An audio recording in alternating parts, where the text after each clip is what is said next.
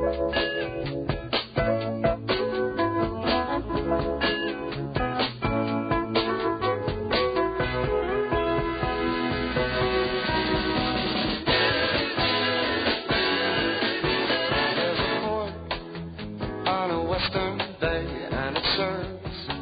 always like this song, Brandy by Looking Glass. Ah, good morning. Welcome to 1410 WIZM and the Plant Doctor Show. Well, Mother Nature did a pretty good job at reminding us uh, that she's not quite done with winter yet. You know, it happens just about every year, and I don't know why everybody acts surprised when it does happen you know, we get a bit of a midwinter melt, and you know, then we start to see some of the lawns and landscapes appear, and all of a sudden they get covered back up again with a blanket of white. Ugh, it just makes you long for spring that much more, especially when that idiot groundhog says uh, we've got six more weeks of winter coming. Uh, I think somebody needs to make groundhog stew. But uh, you know, even though we have a still a pretty long way, well, actually, it's not that long. We're let's see here. Let me look it up really quick. I think I have it right here. Uh, dee, dee, dee, nope, not up there. Let's see. I'm pretty sure I have it on this one. Yep, there it is. Let's see. 22 days 12 hours, 50 minutes, and 2 seconds until spring. Yeah, I've got a spring countdown on my computer.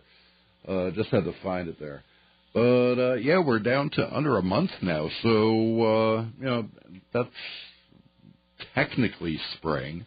Uh, I have seen it snow in what was technically summer, so I'm not going to get too excited about that yet.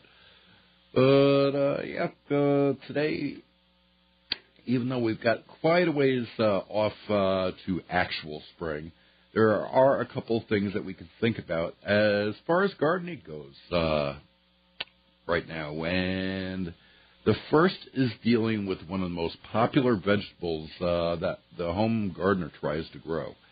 And uh, this one here is probably about the most popular vegetable in the United States, hands down. I mean, I cannot imagine a world without ketchup. Uh, I know a couple of people, uh, my granddaughter being one of them, who would just throw their hands up and say the heck with it and want to die if we ever did away with ketchup. Uh, she puts ketchup on ketchup. It's an amazing thing. But uh, uh, my teenage or my uh, 21 year old son is uh, pretty much the same way. Not quite as bad. But uh, yeah, the tomato. Uh, if something were to happen to all tomatoes in this area uh, or across the country, and we could no longer make ketchup, it could be a pretty devastating thing. I mean, think about it.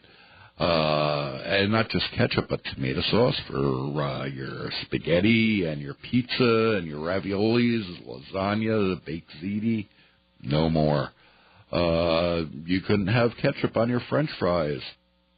You wouldn't be able to uh, have your tea on your BLT. And it's not that far of a um, idea. Uh, it's not really that much of an exaggeration to think how close we are to having that happen. Uh, the only difference right now, and I hate to say it, but well, no, I don't hate to say it. Actually, I love to say this. Uh, the only reason why we're not losing all uh, tomatoes is uh, because of GMOs. Uh, everybody loves to fear GMOs, uh, the evil GMOs, this and that and the other thing. Uh, well, I'm sorry, but without genetic engineering, we would not have tomatoes anymore because the same disease that's hitting tomatoes at this point is the same disease that hit potatoes back in the uh, 1850s and caused the Irish potato famine. And that disease is called Phytophthora. Uh, it can infect and it destroy the leaves, stems, tubers of uh, both tomato and tomato plants. Uh, most people don't realize it, but potatoes and tomatoes are extremely closely uh, related to each other. Uh, and believe it or not, too, they're both members of the nightshade family. Uh, now, there's other plants that can be affected by uh, Phytophthora as well, but uh, tomatoes and potatoes take the brunt of it. Uh, squash, pumpkins, melons, cucumbers, large number of peppers, uh, even uh, beans can be affected. But the damage is not as bad to the plant uh, as it is to the members of the nightshade family. And uh, to understand how this disease occurs will help you guard against it and uh, you know possibly fight against it. I figured that would be a really good subject to talk about today because you know now's the time that people you know that you're starting to see the seeds out there on the uh, shelves in uh, uh, Menards and Home Depot and you know uh, hardware stores around the area. Uh, now's the time that everybody's going and starting to thumb through their uh, seed catalogs uh, and trying to get ready for next season. And I'm sorry if you order the same old seeds uh, that you've always gotten. And I this part I do hate to say, but the favorites: beefsteak, early boy, early girl, supersonics. Uh, they're all the even a lot of the cherries, uh, the sweet 100s. They're all affected by this disease. And just in case you didn't know what you know is going on with this d- disease, if you've been growing tomatoes out in the uh, garden, you've probably already seen it. And uh, where your tomato plants look beautiful in the spring, going into a late spring, they look fantastic. When summertime comes, they start to look a little peaked and just before they're going to start, you know, the fruit's going to start uh, turning red, the plants go to heck, and the leaves start uh, dropping off. They get yellow and spotty and motley looking, and the plants start to wilt. And it, uh, it is because of this uh, disease. And most people uh, write it off as, oh, well, it must have been the heat or the humidity well, tomatoes, believe it or not, love heat and humidity, so it wasn't that. Uh, it must have been the dry conditions. Well, maybe it could have been the dry conditions, but as long as you're watering like you should be, it shouldn't have that big of an effect to it. Uh, it's Phytophthora. And it's a soil borne disease, and it has spread across the country. You cannot get away from it right now. It is here and it is here to stay. Uh, those words bite, but it's truth.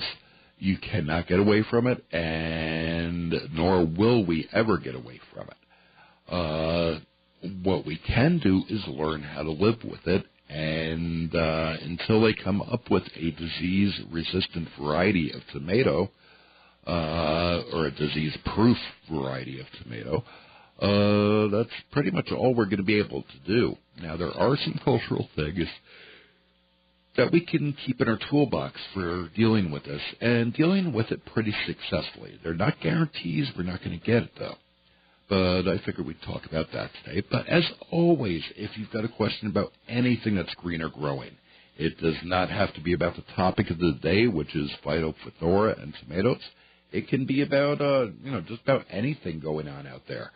Uh, maybe got a question about a house plant or trees and shrubs. Uh, maybe your lawn got really badly damaged last year and you're wondering when and how's the best way to uh, repair it. Give us a call. The number down here at Wisdom is 608-785-7914. and that is the talk and text line, so you can go ahead and shoot me a text on that as well. We're going to go ahead and take a short break and take care of a little bit of business, but we'll be right back here at 1410 WIZM in the Plant Doctor Show in just a minute.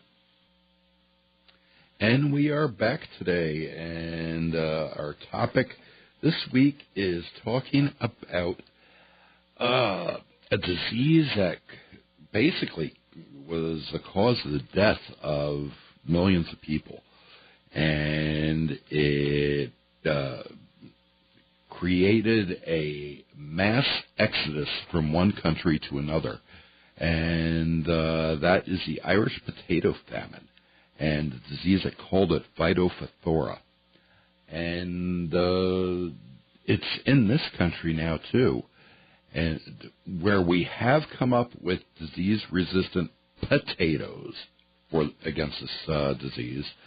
Uh, tomatoes, which are a very, very close relative, are also affected and uh, can stand the chance of being taken out.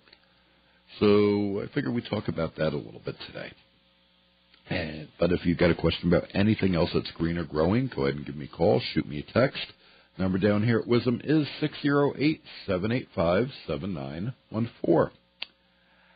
Now, uh, the seed companies have been trying to come up with resistant varieties uh, to this disease, and they have. But the darndest thing is, is this disease keeps on morphing away, so these dis- disease-resistant varieties are no longer disease-resistant, and they haven't been able to pin it down yet.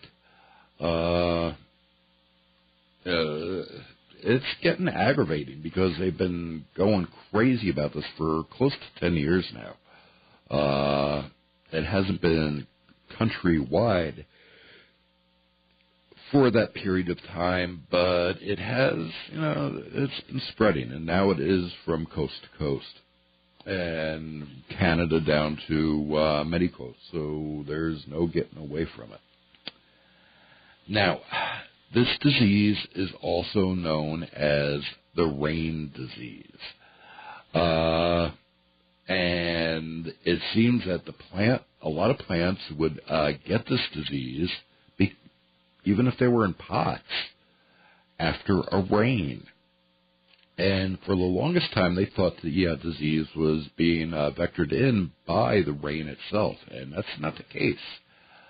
The rain uh, in effect does vector it in though, but it's not falling down out of the sky. It's coming up from the ground. And when the rain splashes on the ground, if it can reach the plant, the splash can reach the plant, that is how the disease was getting onto the plant. And that's also gives you an idea how easily passed on this uh, problem is.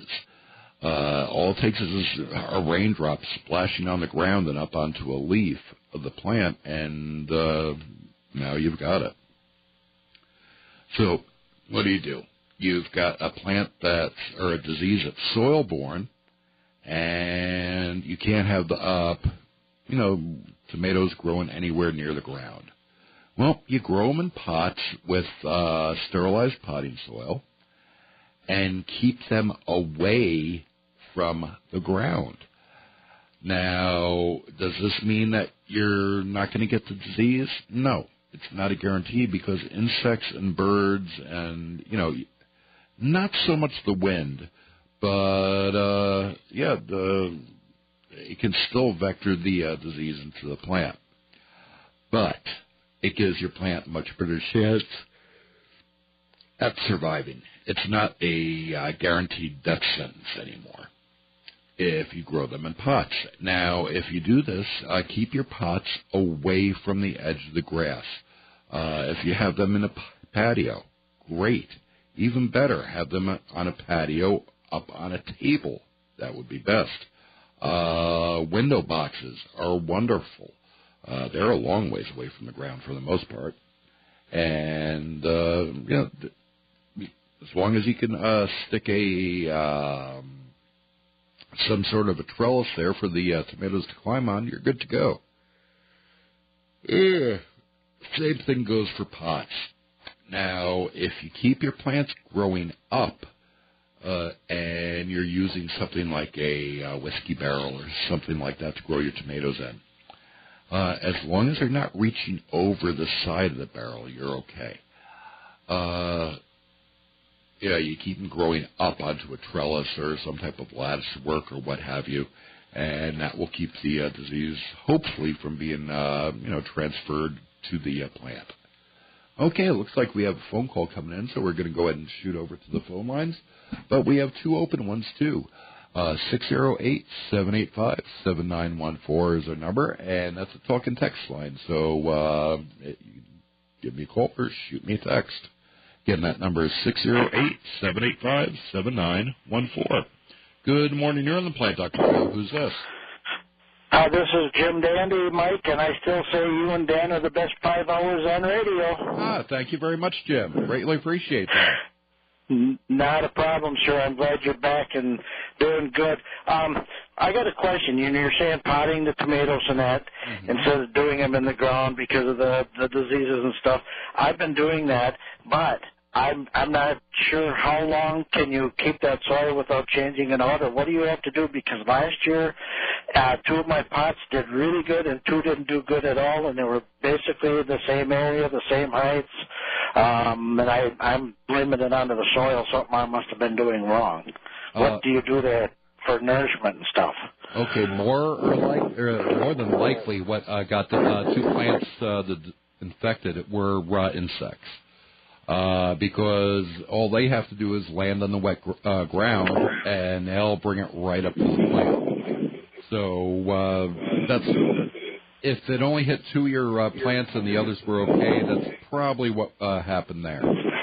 Now, as far as the soil going every year, if you have a safe side, what I would do is replace it every year. Uh, you can use it for other plants. I'm not saying to you know totally get rid of it, but as far as the tomatoes are concerned, you're going to have to uh, keep replacing it. What soil do I use? Any good uh, you know commercial potting soil would be fine, as long as you know you don't want to get Bob's potting soil that comes in a paper bag. Uh, and uh, there's some companies in this area that do uh, produce it. Uh, they're selling like uh, locally composted uh, soil, and that's great. I mean, that stuff is fantastic for uh, annual gardens and such. It's just that uh, the disease will be present in that soil for tomatoes. Uh, So you're going to want to use a commercial sterilized potting soil. Uh, any one Schultz, uh, Miracle-Gro, uh, Peters are, are all very good brands. Uh, you can get it and, uh, you know, just use that. Uh, I would definitely prefer using that over uh, sterilizing your own soil uh, because you never know if you're going to get all the uh, disease when you're doing the steril- sterilization pro- process. So, Okay. Now, if I mulch that every year and mix mulch in, would that help the nourishment and give me all the minerals I need for tomatoes and cucumbers? You lost me on that one. Uh, Okay. Go ahead. If I, yeah, my phone sucks. If I mulched it, I put mulch on and mixed in uh, grass and all that every year and, and, and lime and stuff. Would that give me the proper, you know, ner- in, ingredients and nourishments that I need for the plants? Uh, for the rest of your plants, yes, uh, using uh, mulch is, uh, and compost is great, but you can't you can't use that for tomatoes Oh, because the disease is going to be uh, transferred right over to that. okay. All right. Well, that makes a lot of sense. That's why you're the man. Yeah, uh, it's bad news, uh, no doubt, and it's going to be a bit of work, but it's something that we can live with. And now I'm, of course, I'm talking about uh, for the conditions that most people, you know, the common uh, homeowner have.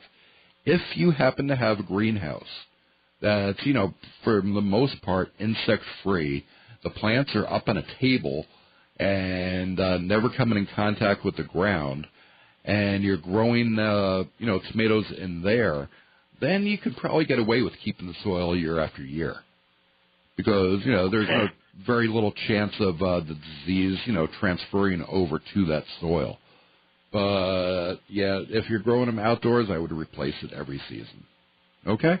All right. All right. Thank you very kindly, sir. You have a super weekend and You too, Jim. a great life. Thank you. too. Thank you much. You take care now. Yeah, bye now. Bye bye. And that's going to take us to our news break. Uh, perfect timing on that. We'll be right back here at 1410 WIZM on the Plant Doctor Show in just a couple of minutes. Give us a call, shoot me a text. Number is 608 785 7914. Uh, today we are talking about a disease uh, that is in the area and it's causing all sorts of heck and discontent. Uh, it is making growing one of America's favorite vegetables darn near impossible in the ground. Uh, well, you can still grow it. You're just not going to have any success to getting any fruit. Uh, and that is called Phytophthora, and the uh, the vegetable is the tomato plant. And well, potatoes you can grow, but that's because they've come out with uh, disease-resistant potatoes. But they've had issues doing such with getting to uh, disease-resistant tomatoes, uh, which is a very very close uh, relative uh, to the potato. And I mentioned this before. Uh, they are both both plants are in the nightshade family. And yeah, that's the same thing as deadly nightshade, which grows as a weed in the area. Uh, and a lot of people don't real, realize this that all parts of both the potato and the tomato plant are deadly poisonous, except for the parts we eat. Now, uh, in fact, tomatoes used to be outlawed in this country uh, for that reason. Uh, they thought the uh, things were uh, poisonous. In fact, uh, they back in the 1700s uh, they called the tomatoes uh, the devil's fruit because it killed people, and they just realized didn't realize that hey, you're not supposed to eat the leaves along with the fruit. Uh, that's where all the damage was coming from. The tomato uh, fruit itself is fine. Just stop at the stem. Don't eat that, uh, nor any other part of the plant. But uh, yeah, we started uh, growing plants, and we figured out that if you grow them in pots in sterilized potting soil up away from the ground, uh, it's a lot harder for the uh, plants to get that, get the uh, you know the disease because it uh, travels through the soil mostly. It can splash up onto the plant simply from rain or even insects carrying it in, though unfortunately, and that's what makes it such a hard disease to control. Now, in the ground, if you're trying to grow your tomatoes, and I know there's going to be one or two people out there they're going to say, well, I've been growing tomatoes in the ground and I haven't had any issues at all. Well, I'll tell you what, you're lucky. Uh, because it's out there.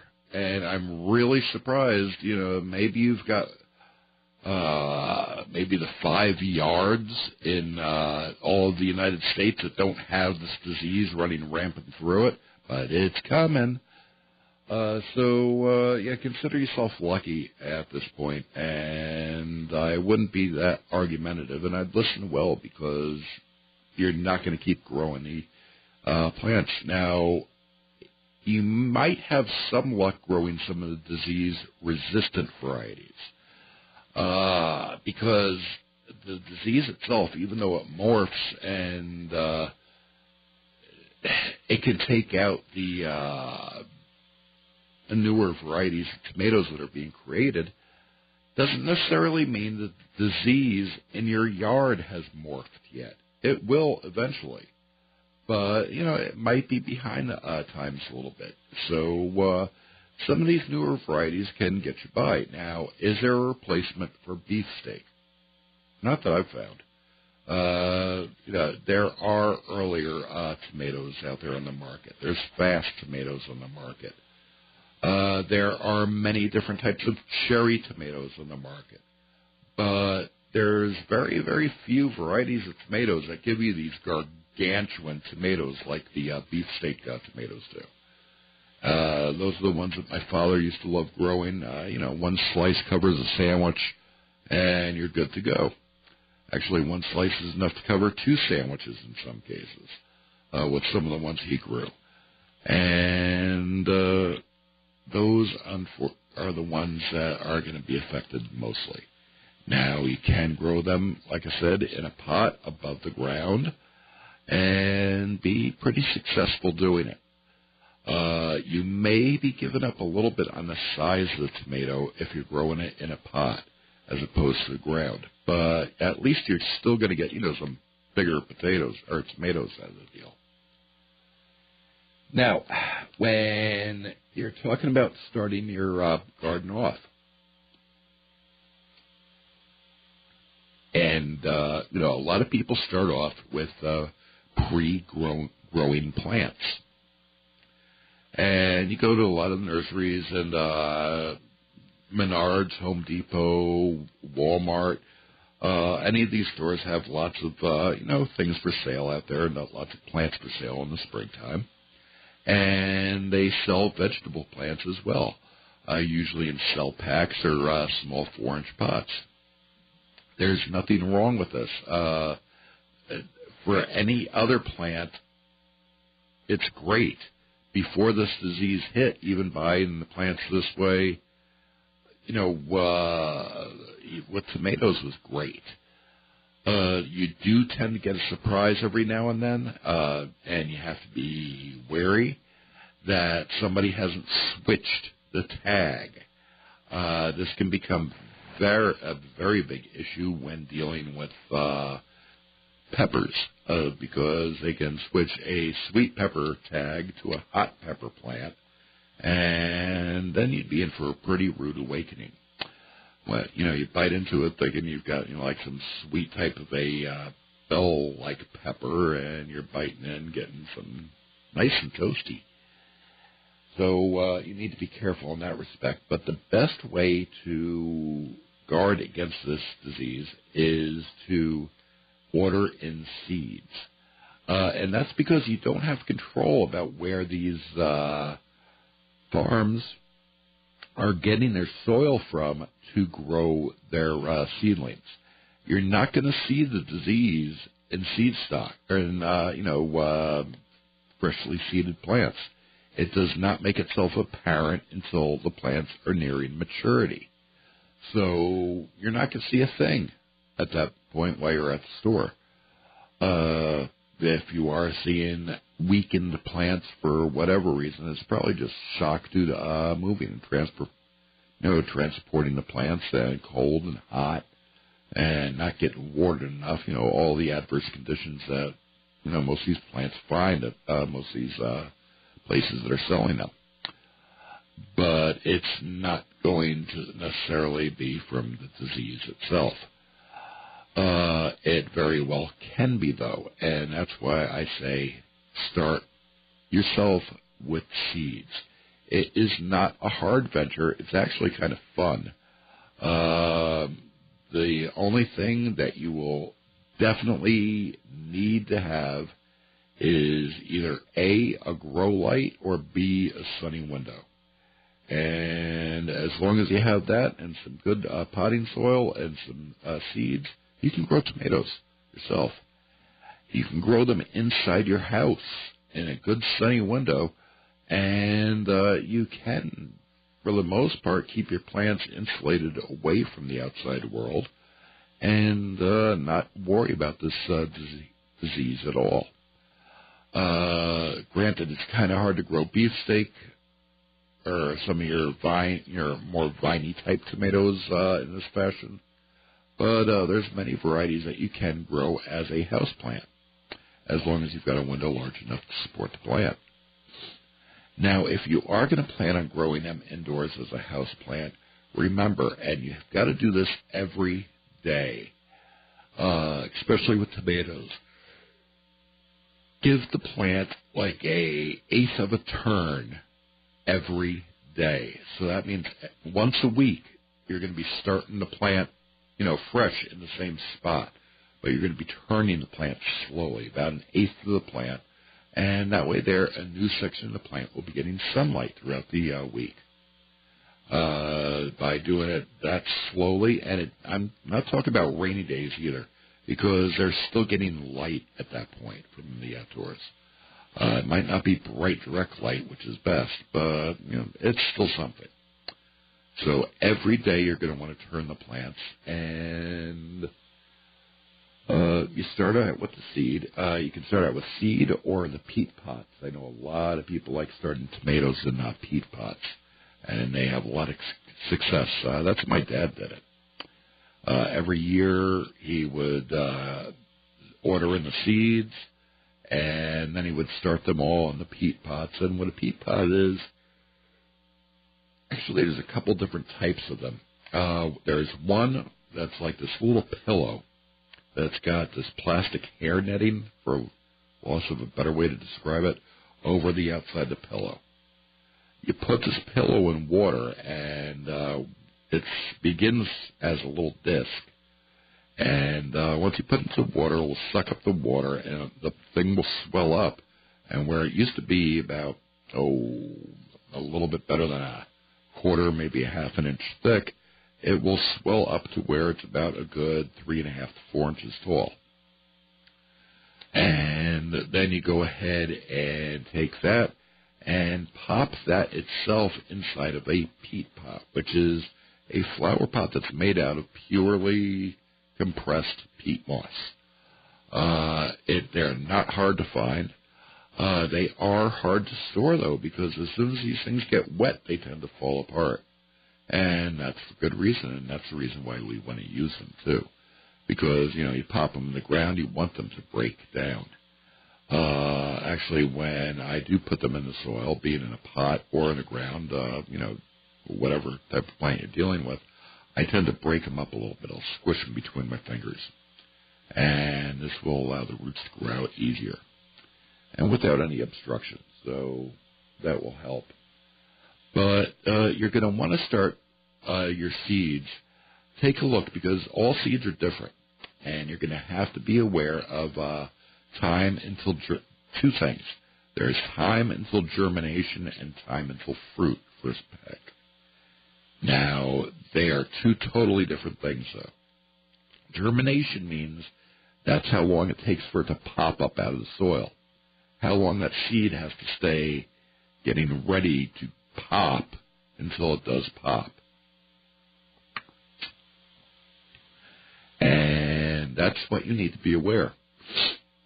You're not going to be able to pop these plants into the ground until probably about uh, Mother's Day, maybe even the week after, you know, depending on uh, what Mother Nature uh, throws at us. I've seen some pretty deep snow on Mother's Day. Tomatoes don't like snow at all, so you're going to want to, you know, lean away from that. But as long as you can cover them up, generally Mother's Day is a rule of thumb. Your weather's not going to get that much colder after that, so you're kind of safe for planting them. Uh, as long as you can cover them in case of, uh, you know, bad uh, weather, colder temps coming in. Now, uh, go ahead and look at the time to germination add that to your calendar and uh, or actually go to uh, say whenever Mother's Day is on the calendar and subtract that time of germination into uh, the amount of days between now and uh, that day. And then you go ahead and also subtract further they will tell you how long a plant has to grow before until it bears edible fruit. Uh, or not edible fruit, but until it can be transplanted, which is usually about oh, three to six weeks. So you want to tack on three to six weeks onto that uh, date as well. And that will give you the time to start your seeds, which is going to be pretty close to now uh, you know, give or take a week. Uh, the time is coming up quickly if it hasn't already gotten here yet. Go ahead and start your uh, tomatoes. Now you can keep them growing indoors as long as you want. Like I said, you can if you've got enough sunlight or you've got a grow light, which does affect the flavor, from what I'm told. Uh, it will uh, take away a lot of the sweetness of it. But you can go ahead and uh, you know, move the plants outdoors, and then you're good to go. and they will, you know, keep on growing and uh, you know, hopefully start producing for you. Now you don't have to start the uh, plants in the pots themselves that you're going to be moving outdoors. Let's face it. Yeah, for the longest time they're just going to be sitting there as little tiny plants. So uh, you know that inside of a uh, six-inch pot, it's not really going to look all that great. So start them off in a small peat pots or a four-inch pot, and then transplant them the line. Okay, we're going to take a break here and take care of a little bit of business, maybe a little bit of weather, but we'll be right back at 1410 WIZM Plant Doctor Show in just a minute. Go ahead and give me a call or shoot me a text. Number down here at Wisdom is 608 785 7914.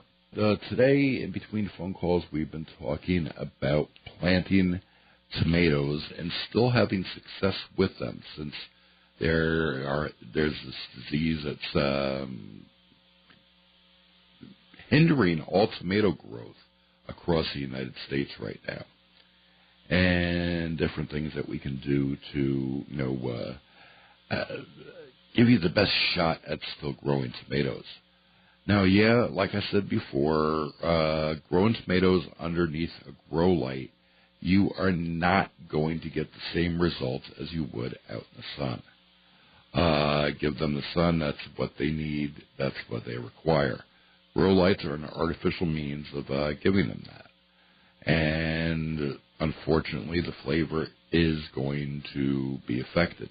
You're not going to have as sweet of a fruit coming from a plant that's grown under grow lights as you will from a plant that's grown full, you know, out in this Mother Nature. So, but in this case, uh, you might need to grow it that way. And uh, there are a few things to uh, keep in mind. I've seen many people make the same mistake. Uh, they'll take uh, these grow light fixtures, uh, the screw-in type bulbs, pop them into overhead uh, ceiling fixtures, you know, the uh, recessed uh, things where you screw the bulb up into the ceiling, basically. And then they wonder how come their plants aren't doing good. They're getting really long and leggy. They never really bush out or grow into anything substantial. That's because they're reaching for the light. Uh, a grow light has little to no effect on the plant if it's feet away from it, uh, or in this case, sometimes even a couple of yards away from it. Uh, what you need is that light to be placed within an inch of the uh, surface of soil or the top of the plant, uh, whichever is you know occurring. Uh, once the, you know when you're trying to get the plants to uh, you know break uh, free from uh, the seed and start growing, right above the soil is fine. And the best way to do this is to have your grow lights hanging on a wooden A-frame and uh, just use some cup hooks on the uh, horizontal uh, beam that goes across the A-frame, and uh, support your grow lights on light chains from that. And I know a lot of times people will use a uh, fluorescent fixture. In this case, that's fine. That does it's great, as a matter of fact. And uh, you can go ahead and you know, as the plants grow, you can shorten the chain. Keep lifting it up and lifting it up and lifting it up, uh, link by link by link, until you know, you're good to go. And uh, that way, there your plants will stand the best chance. Uh, yet, I wish I had better news for you people out there. Growing them outdoors, uh, it used to be something that thrilled my uh, parents. I was never a tomato lover that much. Uh, I do like ketchup. I do like tomato sauce, kinda. Uh, but tomatoes were never that big of a, a thing to me. Uh, to the rest of my family, uh, to my parents, uh, yeah, they were. Uh, they love them, and so do a lot of other people, and that's why this disease is going to be it's such a pain in the neck to everybody. It's going to affect every household in the country, and especially you know people are trying to grow them, and uh, the commercial farming of tomatoes will be affected. Uh, for a long period of time, we might only get uh, house uh, hothouse tomatoes being sold in grocery stores. Yes, if you take the proper precautions, you can grow them in the soil outdoors. Uh, but that would mean digging out all the uh, soil from an area, lining the box with, uh, or lining the area with a box made out of something that water will not penetrate. So that means it's going to have to be deep in the, excuse me, uh, for uh, the plants not to drown either. You're going to have to have one-way drainage uh, to where water cannot come up from the bottom, but it can leave the, uh, you know, the planter. And you're going to have to keep filling that uh, thing up every year with new, fresh soil. Uh, so that's a lot of work for the homeowner. Granted, some uh, farmers might be able to get away with doing it, but it's even a lot of work for a farmer too. So uh, that's pretty much a scoop on growing tomatoes. There are some other diseases that uh, do affect tomatoes that growing them in pots uh, can be challenging, like uh, blossom end rot and uh, stuff like that. But uh, we'll talk about that when the time comes around, as that's a little bit more centered around that time period as opposed to you know dealing with it now. Okay, that's going to take care of the show for this week. We'll be back here next week at 1410 WIZM. And remember, anybody can have a green thumb. All you need is a can of paint.